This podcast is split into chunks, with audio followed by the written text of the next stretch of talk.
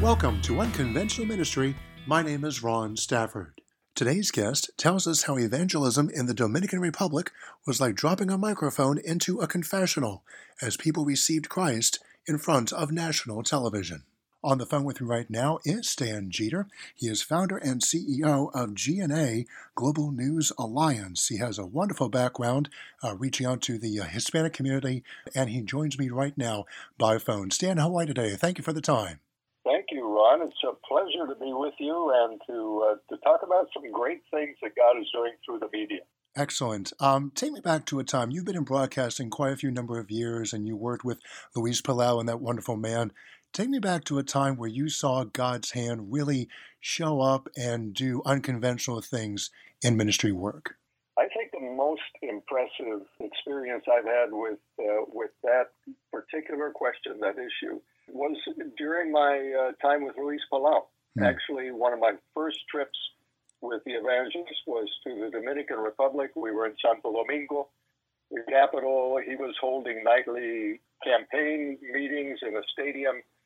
But then after the meeting, as was his custom but in those days, he would go to a TV studio for a national television program. Yes. A call in show. I was in the studio with him and he has a unique gift talking about the gospel in terms of people understand, you know, not real uh, theologically uh, encumbered discussion, but, but just very, very practical. How the gospel meets our specific needs day to day, whether it's in family relationships or in raising children or in facing issues in your job or or whatever it is. Luis would start his uh, hour-long program by talking about some topic of interest to the to the audience, and then he'd open up the phone lines, and that's where it got really, really interesting. Hmm. Uh, the calls would be would be filtered. There'd be many, many calls coming in, and then certain calls would be chosen to go out to the set and for Luis to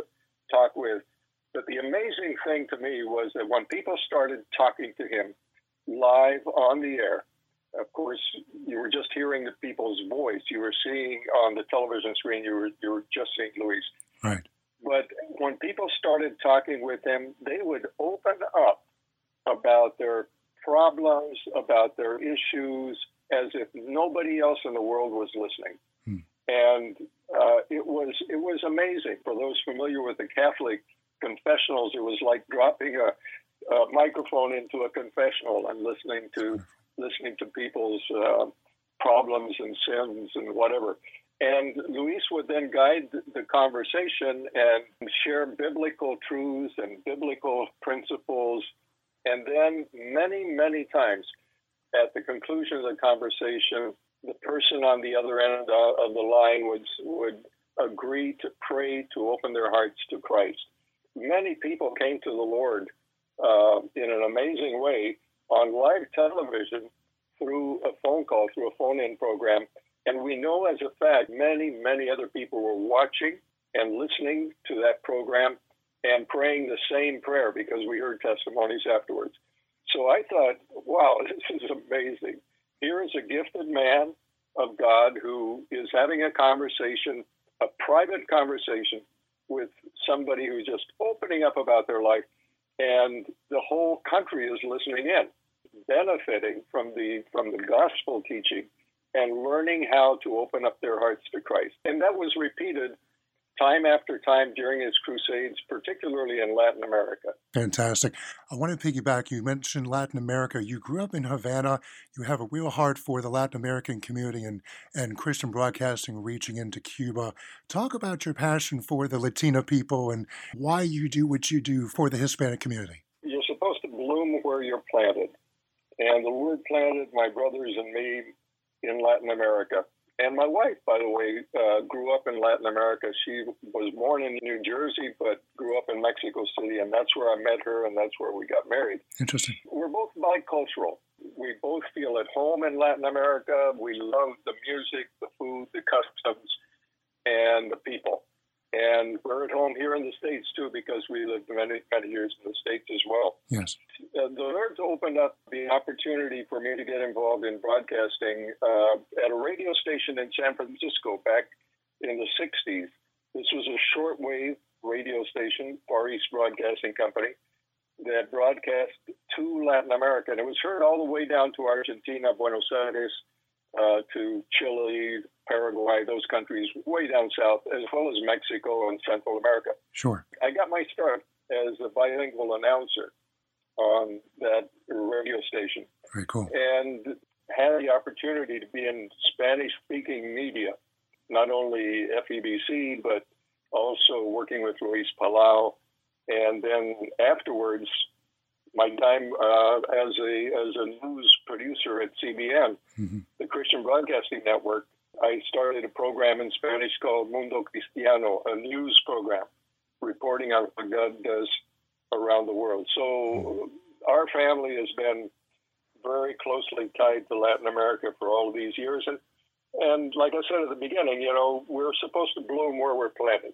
That's so wonderful. the Lord planted us there, and that's where uh, we we really love doing ministry. That's fantastic. Stan, these days you've been involved with a company that you uh, founded and you're CEO of GNA, Global News Alliance. Talk about that organization and how our listeners can get involved. Alliance is simply a uh, news exchange for Christian broadcasters. There are uh, Christian television broadcasters all over the world, from Taiwan to the Philippines to Germany, UK, Canada, Latin America, Australia. So I worked for 20 years as a news producer with the Christian Broadcasting Network. And my focus was to get stories of what God is doing in the world. It's important to see what's happening in general news, our communities, our, our, our nation, and the world. But it's also important for us to see what God is doing, the charitable work of the church. We don't hear enough about the orphanages, the schools, the uh, hospitals, the medical missions, feeding the homeless, all of the things that Christians, the church, does around the world. And when you put it all together, when you take a look at it, it's wonderful, it's huge. But we don't get enough stories about it. Hmm. You don't see many of the stories about that. What we did is to some friends of mine, broadcasters, and I started a uh, news exchange platform on the internet so that participants can upload a story about working, you know, with the coronavirus issues in in uh, mm in Taiwan, for example. Mm-hmm. And uh, then somebody in Latin America says, "Oh, that's a great story. I want it for my broadcast." They pull it down, they download it and include it in their broadcast for their particular audience. And we we help with the translation from English to Spanish and and uh, those issues as well. But the point is, we are we exist to increase the number of God stories hmm. that are circulating to Christians and non Christians alike around the world so that we can get a better perspective about uh, a better worldview, a more complete worldview that includes the presence and the activity and the love of God in it. Um, if you watch the evening news, it can be very depressing. We offer hope with this kind of story. And the truth is, there's a lot of hope there's a lot of encouragement, and we see God at work. So, what we've done is we've created this alliance, this news co op to share stories about what God is doing so that uh, every broadcaster can have access to more stories from different parts of the world.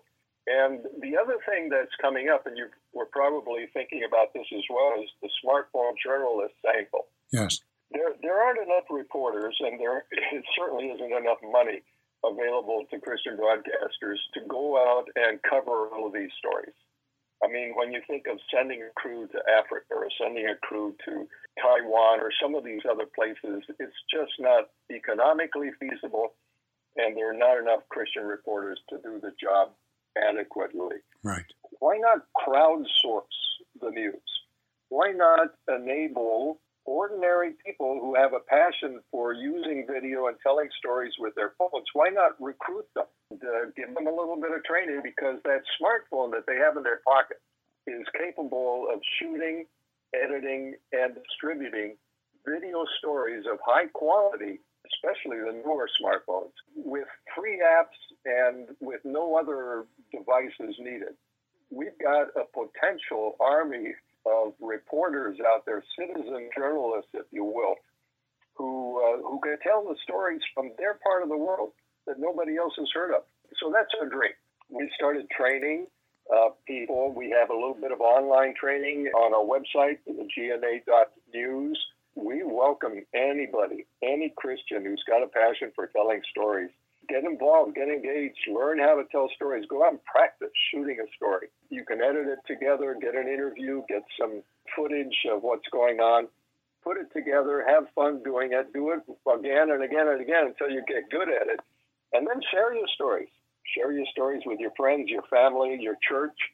Um, your your pastor would probably welcome that with open arms. Getting stories of what people in the congregation are doing, how they're serving the Lord. How has this been received in the global community, as it were? The website has been there for about three years. Okay. And we've been serving broadcasters, and most of our stories come from the broadcasters themselves, sharing Okay. stories, Okay. or from ministries. That's been going. And the training of smartphone journalists has just started. Uh, we have a couple of contributions already, one from southern Mexico. Wow. A young lady there took one of our courses, just a quick one hour introductory course, in fact, at an event in, in Central America. And she went out and did a story about five families who had been kicked out of their village in southern Mexico because of their faith. Uh, this kind of persecution has been going on for years in, in southern Mexico and Chiapas, particularly.